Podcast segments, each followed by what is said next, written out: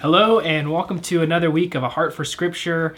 Uh, this week, you're going to be reading 2 Samuel and the book of Acts. And how encouraging has it been that as a church, we've been able to spend almost the first six months of this year reading through the gospel accounts. We've gotten to see from Matthew and Mark and Luke and John different angles and viewpoints of Jesus' life and his ministry and his teaching to his disciples and his death and his resurrection. And now we get to see in the next six months as we read through the New Testament the effects that all of this had, his life and his ministry, on the New Testament church and how the gospel still goes forward. Once again, I'm so grateful that we get to read the Old Testament and the New Testament side by side with one another because we get to see how the Old Testament promises are then fulfilled in the New Testament. And this week, we're going to be reading in 2 Samuel the promise of a king. And in the book of Acts, we're going to be reading the establishment or even the ongoing work of a kingdom. And so you can remember that as you read this work, uh, week, that you're going to be reading about the king and the kingdom. So in 2 Samuel, you'll see David is finally uh, appointed to be the king of Israel. After 15 years of waiting to be king, he finally takes the throne. And what's amazing is better than his temporary throne is the promise the Lord gives to David in 2 Samuel 7, known as the Davidic covenant. You'll see in the opening verses that David is experiencing rest from his enemies, and he, he even has a nice house of cedar. I think of maybe one of uh, the Gatlinburg cabins, but better. This is where David lives. And he says, It's not right that I have all these things. And Lord, you don't have a house. So I want to build you a house. And the Lord hears his proposal and says, No, but I have a promise or a proposal I'll make you. So in 2 Samuel 7, verse 11, he says, The Lord declares to you that the Lord will make you a house. When your days are fulfilled and you lie down with your fathers, I will come and raise up your offspring after you, who shall come from your body, and I will establish his kingdom. He shall build a house for my name, and I will establish the throne of his kingdom forever.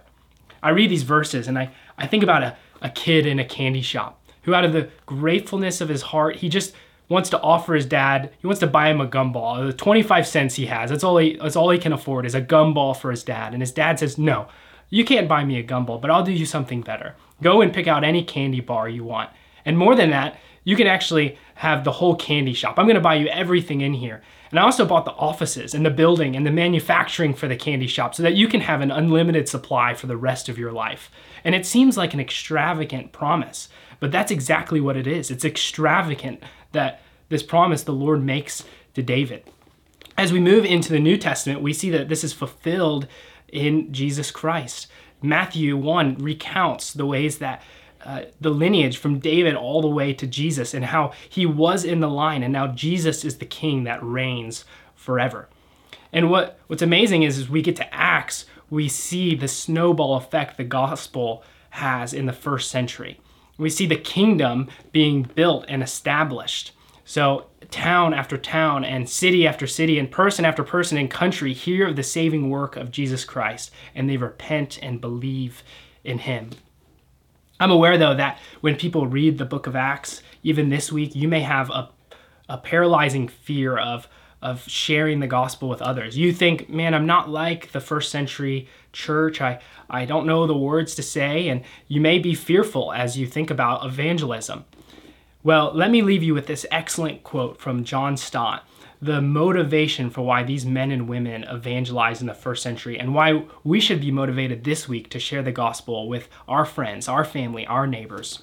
So, John Stott says, the highest evangelistic motive is neither obedience to the Great Commission, as important as that is, nor love for sinners who are alienated and perishing, as strong as that incentive incentive is, especially when we contemplate the wrath of God, but rather zeal, burning and passionate zeal for the glory of Jesus Christ. My prayer for you this week is that you would have burning and passionate zeal for Jesus Christ, the King on the throne, and be more aware of how his kingdom is being built this week. May God bless the reading of his word in your life this week.